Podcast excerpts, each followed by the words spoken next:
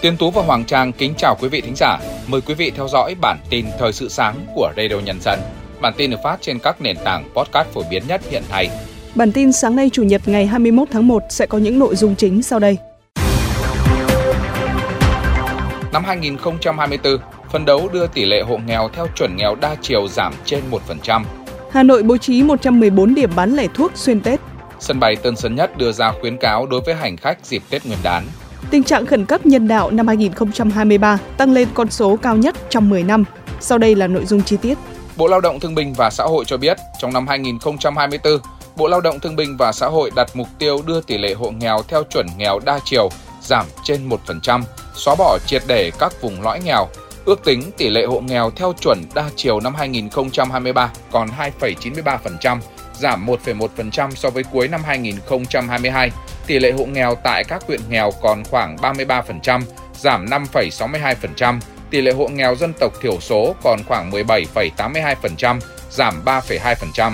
Sở Y tế Hà Nội cho biết, để phục vụ người dân trong dịp Tết Nguyên đán Giáp Thìn 2024, Sở này đã bố trí 114 điểm trực bán lẻ thuốc. Các điểm bán này mở cửa xuyên Tết để phục vụ nhu cầu của người dân.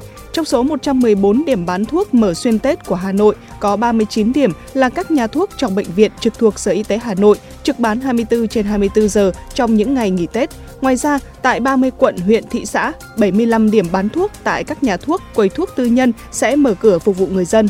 Sở Lao động Thương binh và Xã hội thành phố Hồ Chí Minh cho biết đang lên kế hoạch phối hợp với Công an thành phố Hồ Chí Minh mở đợt cao điểm đưa các trường hợp trẻ em, người lang thang, người ăn xin và đối tượng cần bảo vệ khẩn cấp khác vào các trung tâm hỗ trợ xã hội. Các trung tâm bảo trợ xã hội cũng được yêu cầu bảo đảm đầy đủ chỗ ở, cơ sở vật chất tiếp nhận các đối tượng. Các đơn vị hướng dẫn tạo điều kiện thuận lợi và đúng quy định trong việc tiếp nhận các đối tượng, quản lý, chăm sóc, nuôi dưỡng và bảo đảm chế độ chính sách cho đối tượng theo quy định. Công an thành phố Hà Nội cho biết liên quan đến vụ cháy trung cư mini tại quận Thanh Xuân khiến 56 người tử vong hồi tháng 9 năm 2023, cơ quan này sẽ tiến hành các biện pháp tố tụng dựa trên việc phân loại, cụ thể hóa trách nhiệm cá nhân, tập thể để xảy ra vi phạm. Trước đó, theo kết quả điều tra ban đầu của Công an thành phố xác định, tại ngôi nhà xảy ra cháy có những dấu hiệu vi phạm nghiêm trọng về trật tự xây dựng và quy định pháp luật về phòng cháy chữa cháy. Cục Đăng kiểm Việt Nam vừa cho biết Toyota Việt Nam vừa có thông báo gửi Cục Đăng kiểm Việt Nam về việc hãng này sẽ thực hiện đợt triệu hồi quy mô lớn với số lượng gần 26.000 ô tô đã bán tại Việt Nam như Veloz, Avanza, Yaris Cross. Số lượng xe bị triệu hồi để khắc phục có giai đoạn sản xuất ngày 6 tháng 1 năm 2022 đến ngày 30 tháng 8 năm 2023. Sở Xây dựng thành phố Hà Nội cho biết, hiện nay có gần 100 nhà đầu tư quan tâm đến đề án dự án cải tạo chung cư cũ của Hà Nội. Theo kế hoạch triển khai cải tạo trung cư cũ của Hà Nội, đợt đầu tiên sẽ có 10 khu trung cư triển khai, trong đó có 4 khu cấp độ D. Sở Xây dựng đã phê duyệt nhiệm vụ kiểm định đối với 1.022 tòa trung cư cũ trên địa bàn. Trong đó, Sở Xây dựng trực tiếp kiểm định 126 tòa, các quận huyện đã nộp hồ sơ kiểm định lên Sở là 47 tòa nhà. Cục Hàng không cho biết trong dịp cao điểm Tết Nguyên đán 2024, có khả năng một số thời điểm nhà ga nội địa sân bay Tân Sơn Nhất sẽ bị ùn tắc cục bộ. Hành khách có thể nhận hành lý chậm hơn bình thường. Đại diện sân bay Tân Sơn Nhất đã đưa ra khuyến cáo tới hành khách khi đến làm thủ tục như kiểm tra kỹ tình trạng giấy tờ tùy thân, bảo đảm còn đủ thời hạn sử dụng. Khách làm thủ tục trước thời điểm khởi hành 120 phút đối với chuyến bay quốc nội và 180 phút đối với chuyến bay quốc tế hạn chế người nhà đưa đón và không đến quá sớm so với giờ khởi hành. Sau một ngày rưỡi nghị án, chiều qua ngày 20 tháng 1, Hội đồng xét xử sơ thẩm vụ án khủng bố tại Đắk Lắk đã tuyên án đối với 100 bị cáo về các tội danh khủng bố nhằm chống chính quyền nhân dân, khủng bố, tổ chức cho người khác xuất cảnh nhập cảnh trái phép, che giấu tội phạm xảy ra tại huyện Cư Quyên, tỉnh Đắk Lắk. Theo đó, tuyên phạt 53 bị cáo phạm tội chống chính quyền và nhân dân, trong đó có 10 bị cáo bị tuyên phạt tù trung thân, 45 bị cáo phạm tội khủng bố có 67 bị cáo có mức án từ 3 năm 6 tháng đến 11 năm tù. Đối với 6 bị cáo xử vắng mặt đang trốn truy nã ở nước ngoài, bị xử mức án từ 9 đến 11 năm tù. Tiếp theo là các tin tức thời sự quốc tế. Ngày 19 tháng 1, Cao ủy Liên Hợp Quốc về người tị nạn đã công bố báo cáo tổng kết hoạt động của cơ quan này. Theo đó, trong năm 2023, cơ quan này đã phát đi 43 tuyên bố tình hình khẩn cấp để tăng quy mô hỗ trợ nhân đạo tại 29 quốc gia, con số cao nhất trong 10 năm qua. Trong năm 2023, Cao ủy Liên Hợp Quốc về người tị nạn đã phân phối 7,4 triệu danh mục hàng hóa cứu trợ để giúp đỡ 16,7 triệu người trên toàn thế giới. Cơ quan của Liên Hợp Quốc cũng đã xuất số hàng hóa cứu trợ trị giá 53,5 triệu đô la Mỹ từ 7 kho dự trữ trên toàn cầu. Ngày 19 tháng 1, một quan chức nhân đạo cấp cao của Liên Hợp Quốc đã kêu gọi cộng đồng quốc tế khẩn cấp tăng cường hỗ trợ cho Niger do quốc gia này đang khủng hoảng nghiêm trọng trên nhiều khía cạnh. Hiện Niger có khoảng 4,3 triệu người, hơn một nửa trong số đó là trẻ em bị ảnh hưởng bởi xung đột, thảm họa do khí hậu, đói nghèo và dịch bệnh và đang trong tình trạng nguy cấp. Cuộc đảo chính quân sự vào tháng 7 năm 2023 và giai đoạn bất ổn chính trị sau đó đã khiến cho tình trạng trở nên tồi tệ hơn. Ngày 19 tháng 1, Tổng thống Mỹ Joe Biden cho biết ông đã có cuộc điện đàm với Thủ tướng Israel Benjamin Netanyahu, trong đó thảo luận các giải pháp hướng tới thành lập một nhà nước Palestine độc lập. Đây là cuộc điện đàm đầu tiên giữa hai nhà lãnh đạo sau gần một tháng trong bối cảnh xung đột giữa Israel và phong trào Hồi giáo Hamas ở giải Gaza chưa có dấu hiệu hạ nhiệt. Tổng thống Biden cho biết ông Netanyahu không phản đối tất cả các giải pháp hai nhà nước và vẫn có thể chấp nhận một hình thức nào đó Ông Biden đề cập có một số hình thức có thể tiếp cận, đồng thời lưu ý rằng một số thành viên Liên Hợp Quốc không có lực lượng quân sự.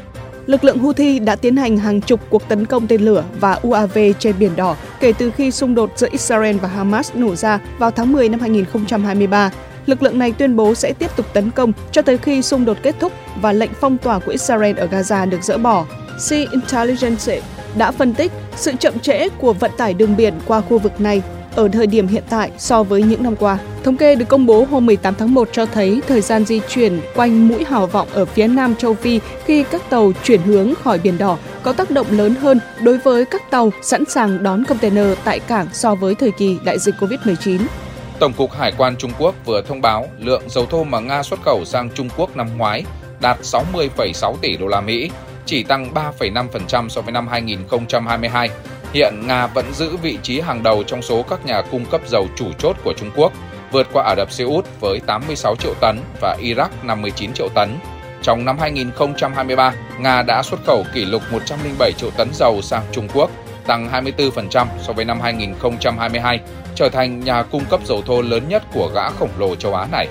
Theo hãng tin AFP, ngày 19 tháng 1, Văn phòng Công tố quận Tây Seoul tuyên bố truy tố cảnh sát trưởng thủ đô Seoul Kim Hwang Ho với tội danh lơ là trách nhiệm dẫn đến cái chết của 158 người và 312 người bị thương trong thảm kịch dẫm đạp Itaewon tối ngày 29 tháng 10 năm 2022.